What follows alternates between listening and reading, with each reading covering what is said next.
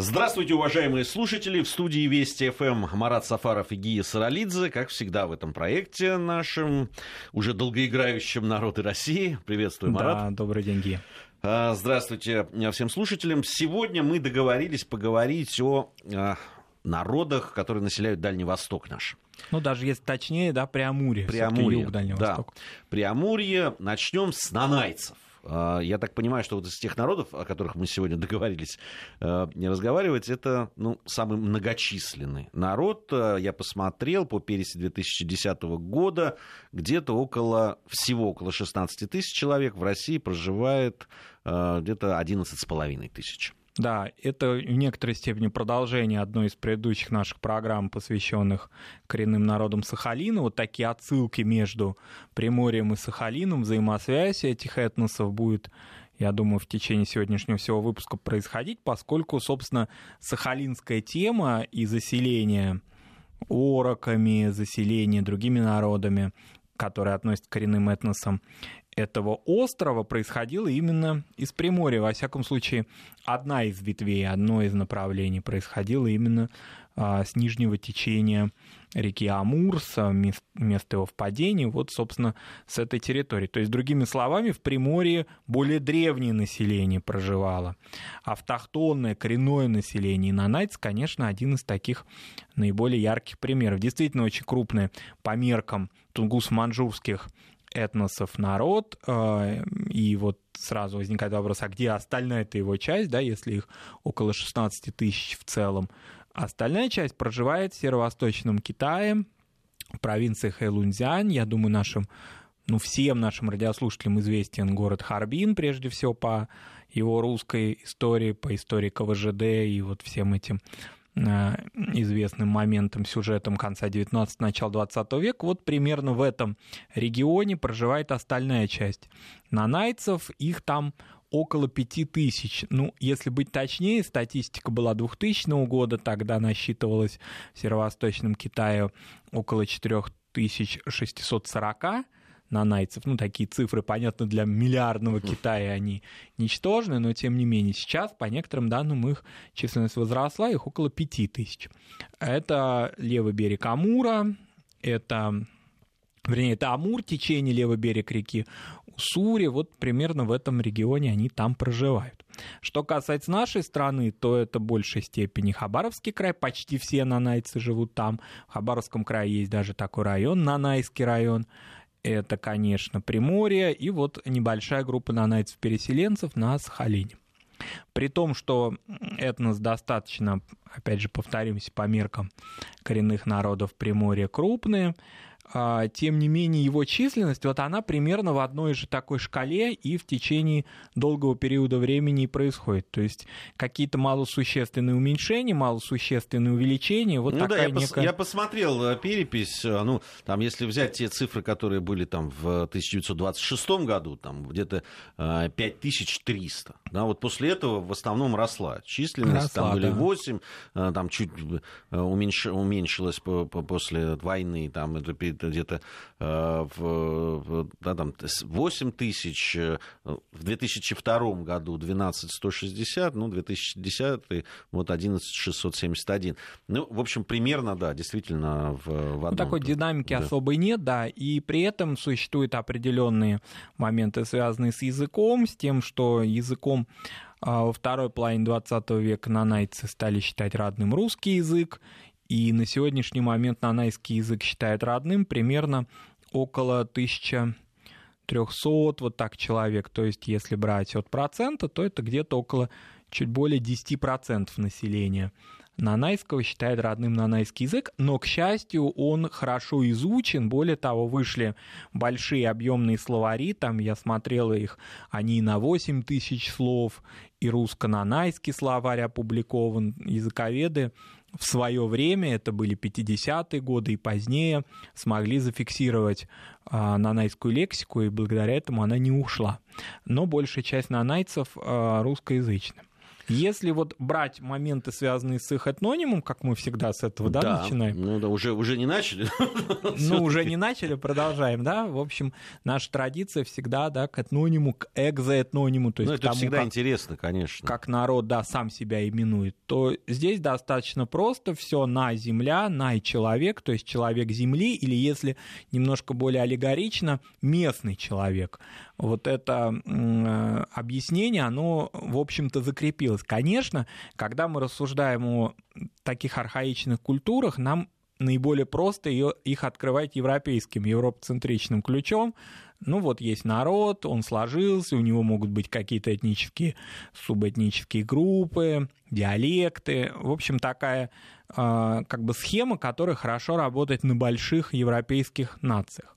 Для культур иных это работает гораздо сложнее. Ну, прежде всего, пример такой. Нанайцы, как и их соседи, не знали такого понятия, как народ или нация. У них не было так, такого деления или такой структуры. В общем-то, многие вот такие представления о единстве нанайцев, о единстве их соседей, удыгейцев и так далее, они родились, конечно, в головах этнографов. Безусловно, этнографы великие, путешественники великие, но один Арсеньев чего только стоит, это величайший наш а, исследователь Дальнего Востока, такой землепроходец, ну, не наших дней, конечно, конца 19-го, начала 20 века, сколь много он оставил. Брейловский такой очень романтик, словесник, который оказался на Дальнем Востоке около пяти лет, там пробыл и а, в Манчжурии бывал, в Китае и так далее. Вот эти просвещенные русские люди, они, конечно, представляли народы несколько иначе, чем народы сами себя представляли. Народы жили родовым строем и, в общем-то, делились по родовому принципу, даже не по субэтническому. Поэтому, конечно, вот эти все объединения под одну гребенку – это следствие вот этих вот построений этнографии – в хорошем смысле здесь нет никаких претензий к нашим коллегам, к нашим предшественникам выдающимся, да, которые а, такое внесли огромный да, вклад в изучение, но, в общем-то, это немножко книжная история. Но потом она была подхвачена во время национального, в эпоху национального такого строительства, национально-административного строительства в Советском Союзе в 20-е, начале 30-х годов. И вот так сложились эти этносы. Ну и с течением времени они сами привыкли уже так себя осознавать. То есть если мы сейчас побываем в нанайских селениях, а они есть и смешанные русско-нанайские, и более такие однородные, самобытные, где нанайцы я бы не сказал, ведут традиционный образ жизни, это уже, конечно, нет, это будет уже преувеличением. Ну, так или иначе, сохранили элементы его. Вот, например, есть интересное такое селение в Хабаровском районе Хабаровского края, Сикачи-Алян. Вот в нем ну, более или менее, да, какая-то такая нанайская культура сохранилась. Э, в 75 километрах это от Хабаровска расположено на Амуре. Там и этнографический музей интересный, эколого-туристический комплекс. И, в общем, много таких сохраненных артефактов. Так вот, если мы там побываем и спросим у нанайцев, кто они, конечно, они скажут, что они нанайцы. Так уже они привыкли. Это уже примерно третье поколение со времен, когда нанайцам ну, я бы не сказал так, это будет немножко грубо, ну, примерно, да, вот им объяснили их этническую принадлежность. Но они так со временем как-то консолидировались. А, в общем-то, традиционно, если брать 19 век, это родовые группы. Более того, у многих народов коренных в Преамурье даже четких границ селений-то не было, поскольку был такой полукочевой во многом быт и обусловлены климатом, муссонным климатом. Это особый такой разговор, наверное, впервые в наших программах мы а, сталкиваемся именно с э, народами, проживавшими не в степной зоне, не в таежной зоне, а вот именно в зоне, которая характеризуется влиянием а, такого влажного, да, понятия, как муссоны. Вот я вспоминаю уроки географии у нас а, в школе в Московской, а вела их а, учитель, а, происходившая с Дальнего Востока. Она из Благовещенска, жила на Сахалине. Я помню, что тема муссонов, это была ее любимая тема. Они, в общем, только муссоны я, наверное, и вынес из, всех, из всей физической географии. Но это шутка, конечно. Вот так вот, народы Э, многие народы Преамурья, они в этом климате, особенно которые живут уже дальше, вот, например, удыгейцы живут на побережье Японского моря, это э, их климат. И, безусловно, вот отсутствие четких границ, хотя понятно, что это отсутствие четких границ, скорее административные люди, старейшины, они, безусловно, знали, где заканчиваются пределы одного, например, охотничьего хозяйства или рыболовного, и где заканчиваются другие, начинаются другие. Так вот, а, ну, пришли, что называется, просветители, землепроходцы, учителя, чиновники позднее, и объяснили, где находятся какие конкретные этнические группы. Поэтому, конечно, знания наши у народов со столь э, сложной и столь архаичной культуры весьма-весьма приблизительны. А я вот э, прочел о том, что на самом деле первая информация о расселении да, там вот э, тех народов, которые живут в бассейне Амура, они с, э, пришли со времен там походов Хабара, во-первых, э, и землепроходцев, которые шли за ним. Э, и даже, вот, даже с, тех, с тех пор, со, со времен освоения, появилась информация о особом значении собак, допустим, для, да, для нанайцев. Э, там вообще есть культура захоронения даже собак. И я знаю, э, у меня знакомые есть, которые занимаются э, специально вот этими захоронениями. Это очень интересно и очень загадочно. Да, ну, во-первых, здесь надо сразу сказать об их религии. Вот мы по нашей традиции все-таки религию в некотором таком, да, не на первом месте говорим о ней, скорее сначала представляем, презентуем народ. Но здесь вот как-то уже сразу о религии стоит сказать, потому что она а, не какая-то отдельная часть их духовной жизни, а она, в общем, даже трудно сказать, это духовная или материальная жизнь, это все для них. Поскольку традиционная религия нанайцев — это анимизм, анимизм некоторые путают и считают, что это обожествление животных. Я такое встречал иногда, ну не в текстах, конечно, в устных каких-то высказываниях. Люди мало сведущие в а, древних культах и вообще в религиоведении вот так иногда просто и а, неверно объясняет. На самом деле анимизм — это скорее а, вера в существование души и духа, в одушевлении всей природы. То есть это более широкое понятие. Здесь есть очень интересная книга в помощь тем, кто интересуется анимизмом. Она не связана с нанайцами, но классическая это работа Эдварда Тейлора «Первобытная культура». В ней очень хорошо и достаточно так доступно показаны ступени развития первобытных религий, включая анимизм. Так вот, возвращаясь к нанайцам и к собакам, собака — это не друг человека, это в данном случае все, что называется вокруг этого. Конечно, это и обожествление собак, и, например, собака — помощник и одновременно покровитель шамана, такая интересная а, ее функция это и охранитель душ. Ну, в общем, это большая очень такая, большой функционал у собаки. Например, она может найти потерянную или украденную душу, а, болезни или какие-либо ну, там, бедствия, которые человека э, сопровождают, я, вот я, я хочу понять, этим. Э, действительно ли про собака играет в, ну, в обычной жизни, на такую э, роль? Или это а, просто, ну вот... Э, Опять же, этнографическая, да, какая-то. Какая да. а, на сегодняшний момент, конечно, уже нет. Потому что вообще весь разговор наш о коренных народах э, Преамурья, даже в большей степени, чем о коренных народах Сахалина, он, конечно, немножко в прошлом. То есть это разговор, в котором а, многое надо в прошлое время уже, так скажем, да, выводить. То есть э, многие элементы этой архаики, конечно, ушли. Ну, ушли они благодаря чему или из-за чего? А, во-первых, потому что вот эти неразделенные, полукочевые, неограниченные селения, которые, в которых нанайцы жили, они исчезли.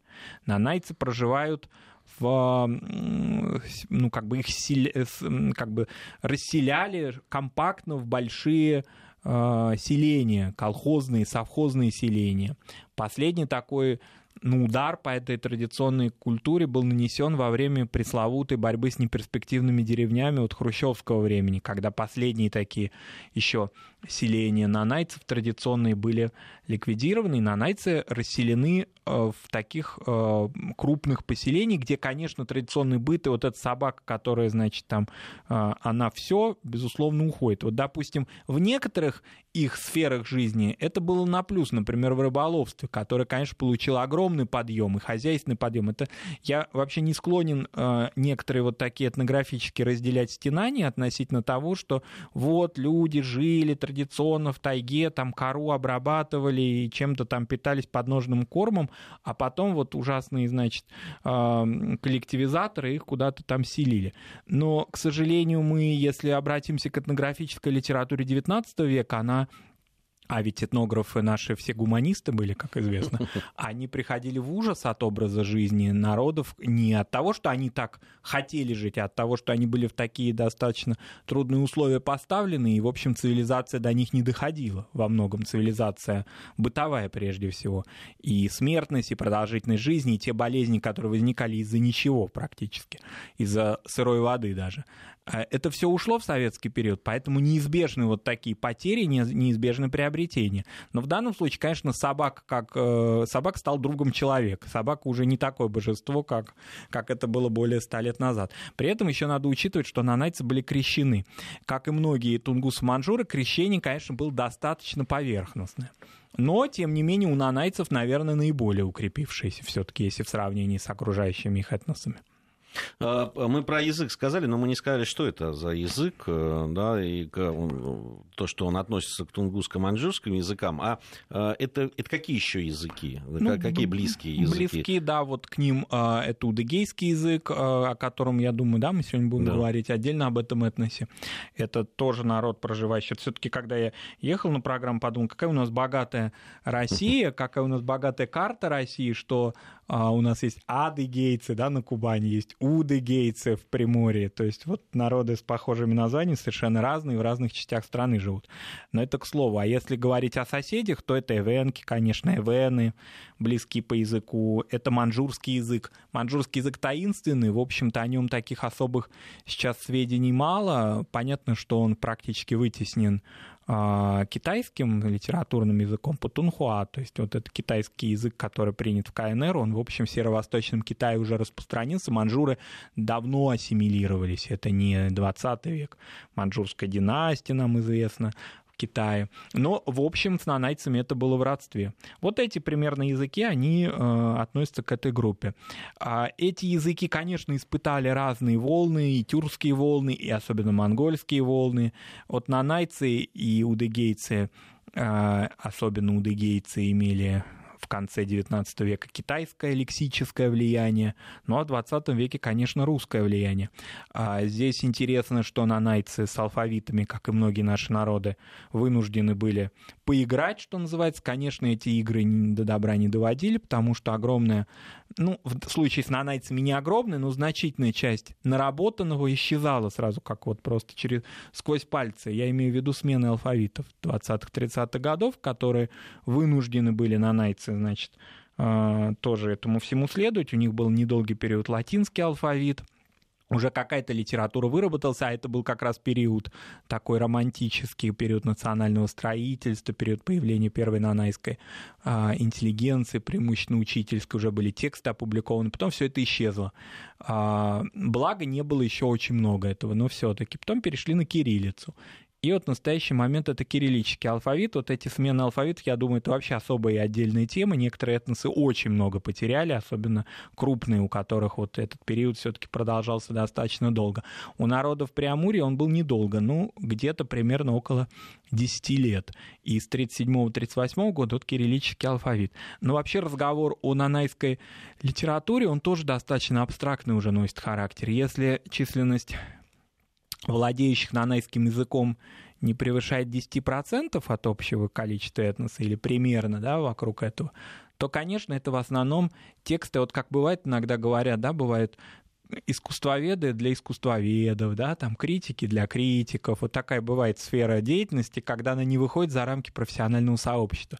Так и нанайская литература в основном, конечно, волнует и интересует нанаеведов, такое есть понятие то есть исследователи языков и этнографии нанайцев. До самих нанайцев это доходит в гораздо меньшей степени. Хотя нанайский язык преподается, тем не менее. Э, те нанайцы, которые не пишут книги, они чем занимаются ну, вот и есть... чем, за... чем занимались? Вот есть чукчи, да, которые не пишут. И, кстати, чукчи и нанайцы здесь есть интересные такие параллели между ними, потому что самый, наверное, известный а, Чукча в кавычках, Кола Бильды, он на самом деле был нанайцем, знаменитый, я думаю, многие наши радиослушатели старшего поколения помнят его хиты, да, и он и в тундру пытался, да, всех увести, но на самом деле в тундре-то они не жили, потому что, повторимся, да, что это совсем другой климат, он э, влажный климат, и к тундре имеет мало отношения, хотя некоторые, кстати, районы и селения приравнены к районам Крайнего Севера. А, ну, так вот, э, собственно, административно. Так вот, э, те, которые не читают свою литературу, они русскоязычные, конечно. Здесь интересная такая, ну, тема, что ли, тоже отдельная для многих северных народов, болезненная коренных народов Сибири и Дальнего Востока. Это тема интернатов, через которые большая часть, несколько поколений практически прошли. У нанайцев это складывалось по-разному. Некоторые нанайцы не жили в интернатах, поскольку они не жили на стойбищах, а, не жили далеко от каких-то крупных селений, они жили уже в колхозных селениях, где были школы, поэтому для них это не так играло роль большую, как, например, для хантов, мансии или народов Камчатки, где э, интернатная система, в общем, такая была в классической форме. Напомним, да, что у нас была программа вот как раз с нашим гостем Дмитрием Апариным, посвященная народом Югры, и вот там это в таком наиболее жестком виде а, сформировалось. Здесь все-таки это, это не надо так. пояснить. Э, интернат это когда детей забирают. Ну в... да. Они фактически растут и учатся, ну, на каникулы приезжают. На каникулы, да, приезжают. Конечно, у них происходит потеря языка, безусловно, и главное даже не в языке, а в навыках жизни промысловой, когда люди уже живут ну, достаточно да, продолжительный период на всем готовом, понятно, что вернуться в традиционный быт достаточно трудно. Это как а, уже такая определенная травма для ребенка происходит. Поэтому он такой в некоторой степени Э, не то чтобы он там обрусевший или там еще какой-то, он именно отвыкший от традиционного хозяйства. У нанайцев это не так, еще раз повторимся, происходило, потому что они уже были расселены в таких крупных а, поселках, где, собственно, были школы.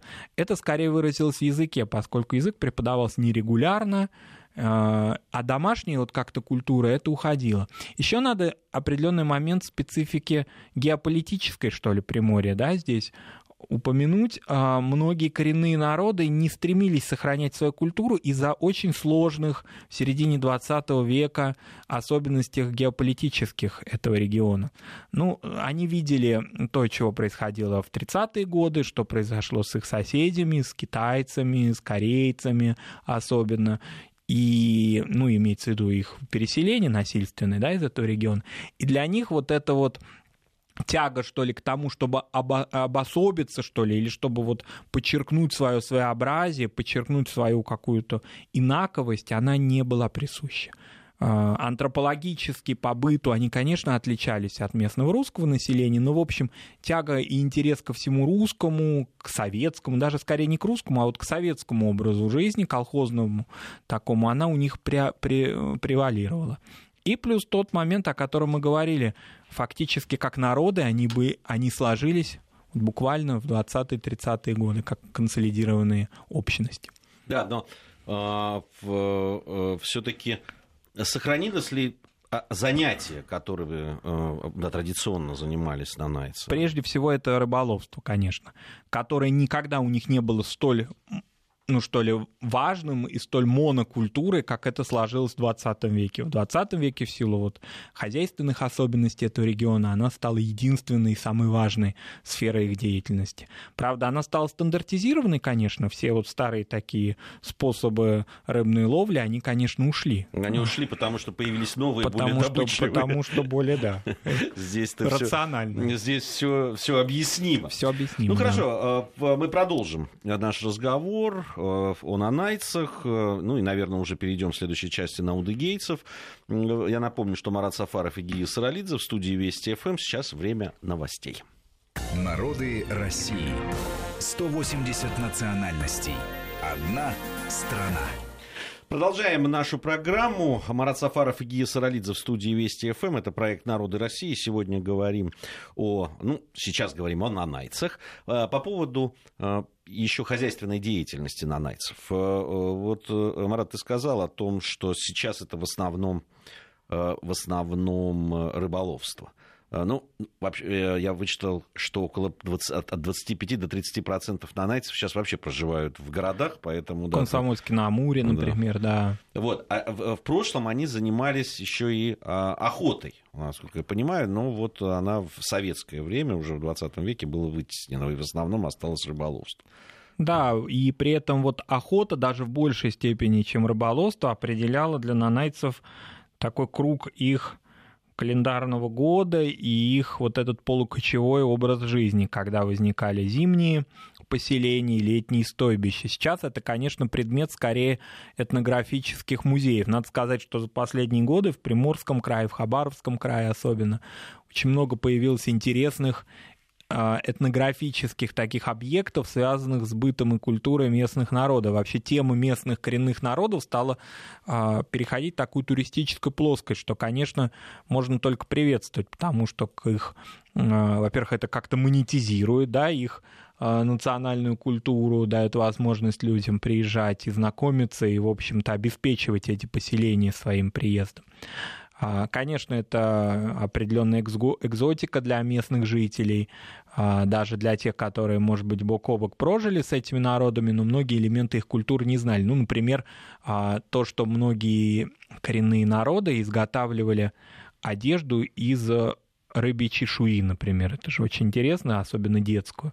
А, шаманские бубны. Ну вот это вот все, вот такие материальные следы нанайской, удыгейской культуры, они сейчас в основном сосредоточены вот в этих туристических таких а, объектах, а, на туристических объектах или в музеях местных. Потому что, в общем, охотничий промысел и вся ему сопутствующая инфраструктура, включая различные орудия охоты, это все ушло, конечно как ушел и национальный костюм.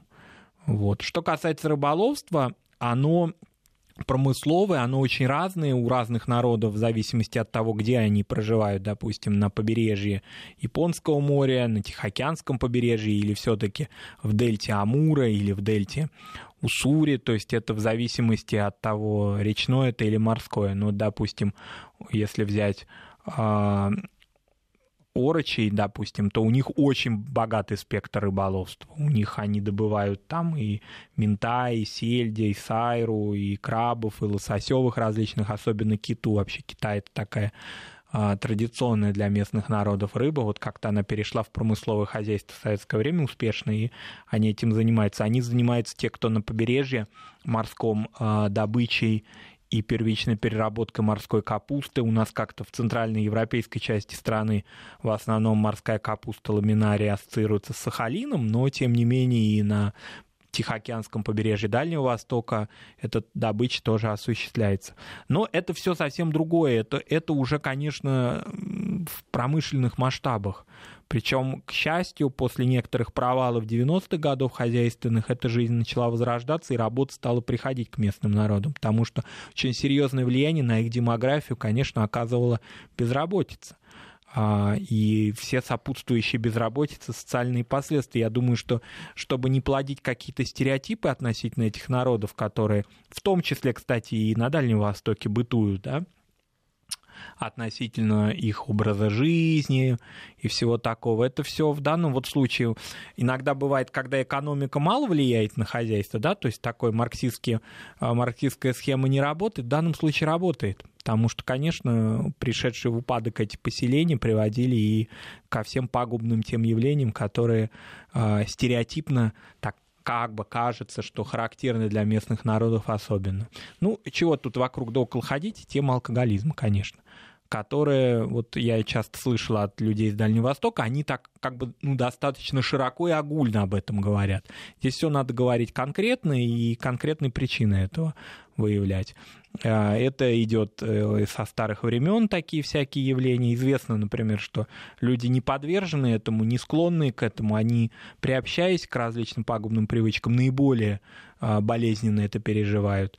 Поэтому, конечно, безработица и упадок на определенный период времени, пришедший в эти рыболовецкие и рыбоперерабатывающие поселения, конечно, привел к активизации этих всех дурных дел, которые на демографии сказываются. Ну, это демография, это, конечно, самое последнее, о чем надо говорить, просто сказывается на жизни людей, их детей. К счастью, определенное выправление пошло, когда особенно предприниматели пришли в эти селения, когда рыболовецкая жизнь стала активизироваться, и человек стал понимать, что просто пить он э, не имеет права, да, потому что он потеряет свою работу.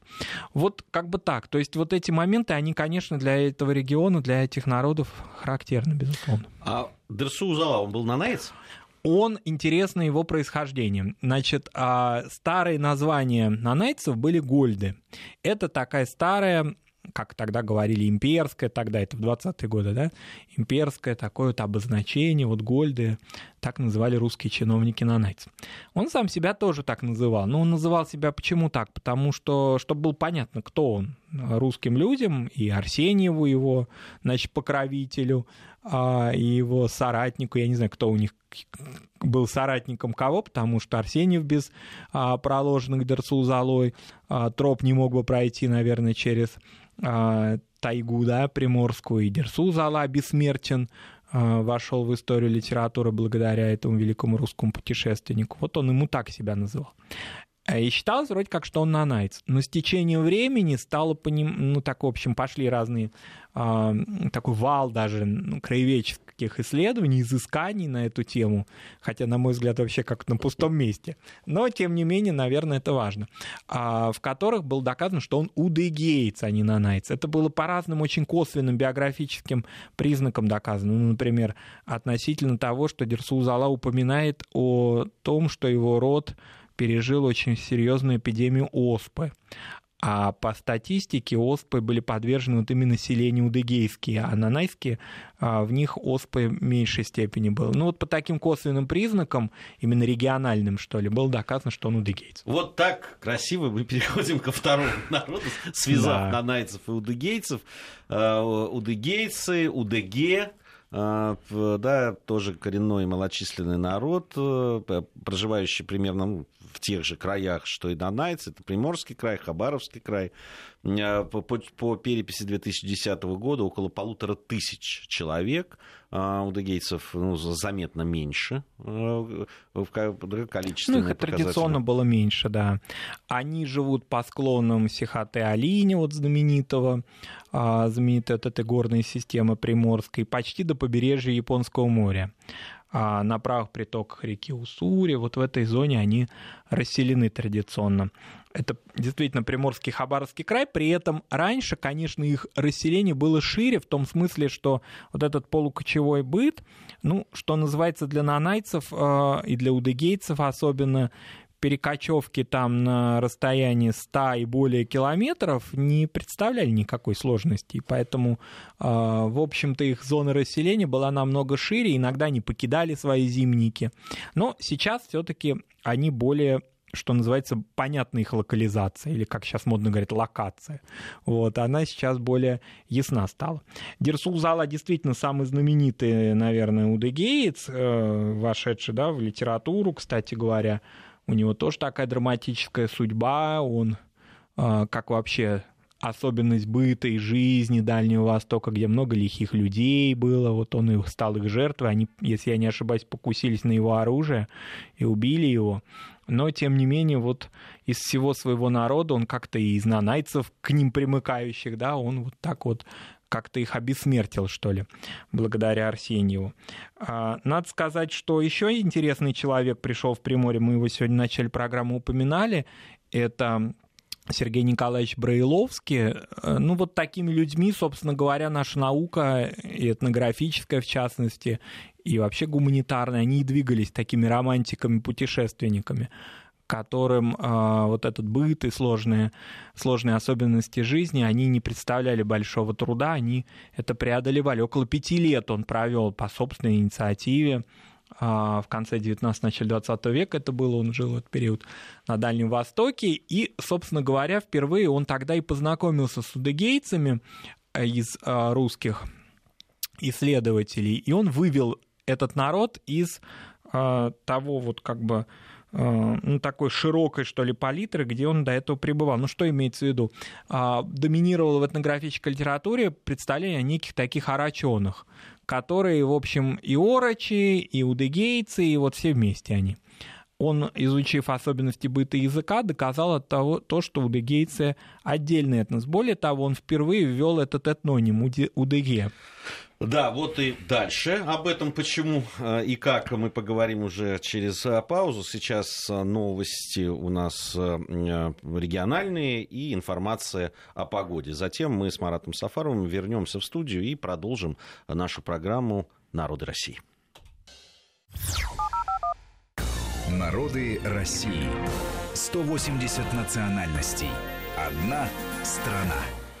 Продолжаем, а, наш, э, продолжаем нашу программу. Марат Сафаров, Гия Саралидзе в студии Вести ФМ. К удыгейцам мы перешли. В общем, э, я правильно понял, что по большому счету удыгейцы и орочи настолько были похожи по, а, и по, там, по хозяйственной своей деятельности, и по происхождению, и по своей антропологии, что их вообще считали одним народом. Да, ну? и вот, собственно, Брайловский, все-таки найдя и лексические моменты, и определенные элементы, разделяющие их, вот выделил этнос нашел одно из э, таких бытовавших наименований УДГ, и потом уже э, в советское время он был сконструирован таким образом этнос, то есть э, из разных родоплеменных групп. Ну, собственно, вся та же история, о которой мы говорили в начале программы, mm-hmm. применительно к нагайцам, ой, к нанайцам, вернее, она и, э, собственно, э, следовала и при формировании удыгейского народа.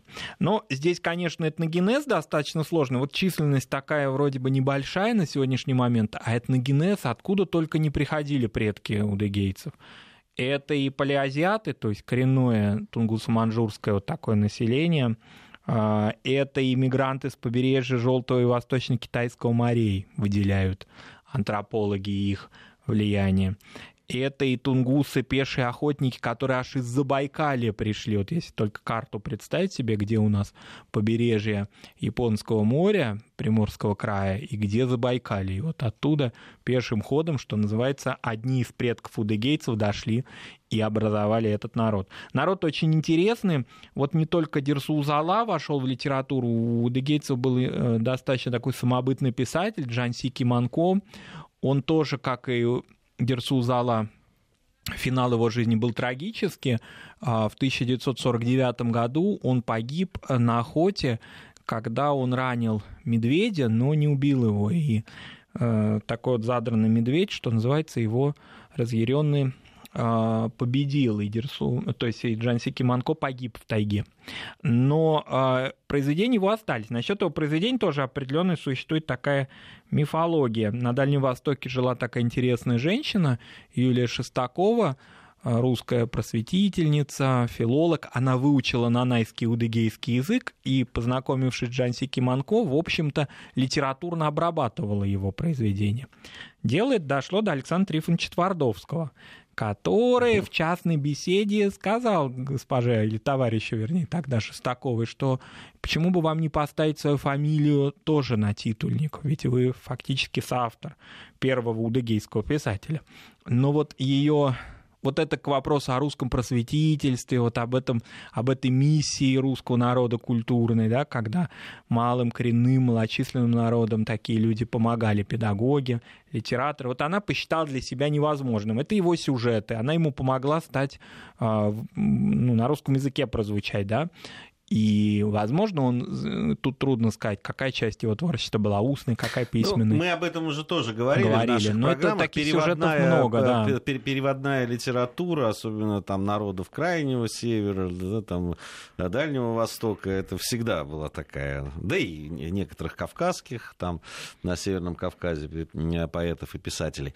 А, ну, оставим это профессионалам, да, все, все равно трудно понять, трудно насколько литература... Это да, такая это... уже, да, текстология психология скорее должна здесь работать. Есть очень один любопытный факт. Я вычитал среди тех вот любопытных фактов, которые касаются удыгейцев. Удыгейцы относятся к коренным народам Севера, Сибири и Дальнего Востока, как известно. Хотя на самом деле, если посмотреть на северную границу, ну вот их традиционного проживания, да. то она вот на широте там, ну не знаю, ну Киева, например. Да, вот и по климату лето, например, в удыгейских селениях намного более теплое и продолжительное, чем у нас, да, в центральной части России. Но, тем не менее, все-таки это очень закономерно и правильно их относить, потому что различные льготы и преференции, которые распространяются для них, и для того, чтобы все-таки они активизировали свое хозяйство, а свою хозяйственную деятельность, она все-таки вот дает возможность именно благодаря отнесению их к этой, к этой группе народов. Надо сказать, что у такой немногочисленной группы, у этого этноса, как у дегейцы, есть еще э, такая внутри группа, которую некоторые этнографы отдельно э, выделяют. Это так называемые тазы. тазы тазы. Ну, тазов очень много в разных частях мира было бы, да, такого сходного происхождения. Почему? Потому что, ну, наверное, сразу намек понятен. Тазы, они имеют отношение как к малочисленнейшим мудыгейцам, которых всего полторы тысячи, но древним, так и к, многоми... к более чем миллиардным китайцам. То есть это метисы, в общем, которые образовались в конце XIX века путем смешения китайцев, переселенцев на Дальний Восток и удыгейцев. Ну, проще говоря, приезжали на заработки или на огороднические какие-то сельскохозяйственные работы китайские мужчины и вступали в браки или в отношения с удыгейскими или нанайскими женщинами. И вот образовались тазы. Они, конечно, переходили на китайский язык. Но что такое китайский язык? Это отдельный разговор. Китайского языка как такового, как известно, нет. Есть разные диалекты. Но все-таки больше это китайского, конечно, лексического, лексической группы. И вот тазам удалось остаться на Дальнем Востоке. Причем, опять же, вот уже сегодня одним из героев нашей программы был Арсеньев, э, Владимир Клавдевич Великий, наш путешественник, во многом благодаря его трудам, когда корейское, китайское население выселялось с Дальнего Востока вот в предвоенный период, тазам удалось там остаться, потому что в трудах Арсеньева указывалось, что тазы — это не китайцы но они и не удыгейцы. Это скорее вот такое смешение, это коренной народ для Дальнего Востока. И благодаря этому тазам удалось остаться. Ну, конечно, их численность очень небольшая. А вообще их такое наименование это тоже китайского происхождения, дадзы, то есть ну, как бы туземцы, аборигены, что ли, вот на китайском языке. И они, в общем-то, так вот а, сохранили и те, и другие бытовые особенности того и другого этноса. А, интересны похоронные обряды у дегейцев. У них они, сейчас э, могут радиослушатели сказать, ну, воскресный день, вот такие траурные моменты, но они такие достаточно веселые покойнику что только не кладут на тот свет. Меня, конечно, больше всего развеселило, что кладут ему металлические монеты для того, чтобы он купил там невесту себе в потустороннем мире, потому что в этом мире он тоже, в общем-то, покупает себе невесту, выплачивает колы. Тут Махорку кладут ему туда. Да, мне вот, э, кстати, я э, прочел по поводу того, как э, женили мальчиков там, ну и девочек. Между родами были такие договора, и девочка, когда рождалась, ее сразу там договаривались о том, что ее вот в тот род вот этому мальчику отдадут в жены. Ну, старая, да, такая да, традиция. И детей передавали иногда вообще в трехлетнем возрасте уже ну, в, да. в ту семью. Она, то есть, вырастала уже, что, что называется, вырастить, вот, вырастить для себя жену, вот это в прямом смысле ну, да, это такой условный, конечно, брак, это детские такие, как бы сказать, обручения, они угу. во многих культурах архаичных встречаются. Ну, они встречались даже не в архаичных, а ну, в средневековых, даже пожалуйста. В средневековых, да. А, это, конечно, во многом следствие родового такого строя, то есть вот особенности именно межродовых, что ли, отношений. Вот. Что касается момент э, их вот э, по похоронному еще пройтись, если, то то есть не смог я Марата с этой, с этой, с этой, с этой траурной темы никак свести, да. Ну, потому что очень забавно. А ножи, например, которые туда кладутся, они обязательно должны быть тупые. Вот такая интересная деталь. То есть все равно кладут, но тем не менее он немножко непригоден для а, деятельности. Вот это было. Были а, много чего, но это все ушло, потому что, во-первых, в советское время они вот эти большую часть обрядов унифицировали, во-вторых, все-таки формальное принятие православия, еще раз повторимся, иуды гейцев тоже произошло. Мне вот интересно показался еще такой народный календарь а, еще одного народа, этноса маленького малочисленного, проживающего в Приморье на Дальнем Востоке орочей.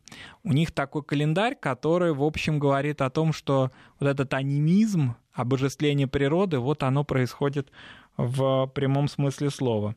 Например, месяц прилета орла, месяц, когда течет с крыши, я думаю, скоро у всех такой месяц наступит, да, месяц цветов, июль, наш привычный июль, ну или седьмой месяц, называли месяцем жары жарким месяцем, а январь новым месяцем. Вот такое вот обозначение календаря Орочи, это еще один, напомним, народ, мы его вскользь упомянули, конечно, вскользь о нем говорить нельзя, это самостоятельный этнос, он проживает в Хабаровском крае, не в Приморье, а в Хабаровском крае, точнее, если сказать, его численность составляет около 700 человек.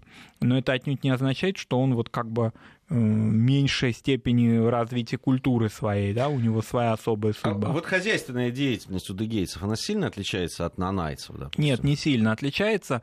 А, такая же была традиционная рыболовно-охотничье хозяйство. И опять же, вот эта монокультура, рыболовство, оно стало повсеместным у них распространяться впоследствии. Особенно это а, свойство того, что у дегейцы они расселены ближе к морю, что ли. То есть у них вот их поселения были и традиционно на побережье Японского моря, поэтому такие крупные а, рыболовецкие предприятия для них еще более характерны, чем для нанайцев. Собственно, и для орочей тоже. Вот, например, у орочей они расселены в таком селении а дата — это Ванинский район Хабаровского края. Ну, я думаю, многие радиослушатели в средствах массовой информации про порт Ванинский знаю. порт знают. Да, вот это неподалеку от этого порта а, большой рыболовецкий совхоз был, рыболовецкое предприятие. Причем интересно, что предприятие, это, продукцию этого предприятия поставляли на спецзаказ. То есть настолько она была качественной, что в торговую сеть в советское время продукцию, которую орочи, значит, добывали, перерабатывали рыбную, а, не поставляли даже в сеть. То есть это какой-то вообще кремлевский стол. Вот. А, знали ли, допустим, советские вожди о том, что орочи для них приготовили там сайру, крабов или лососевых. Ну, так оно было. Соответственно, сейчас это предприятие тоже существует. Ну что ж, все на этом. Время наше подошло да. к концу. Марат Сафаров, спасибо большое, Марат. Спасибо. Скоро появится Армен Гаспарян у нас в студии.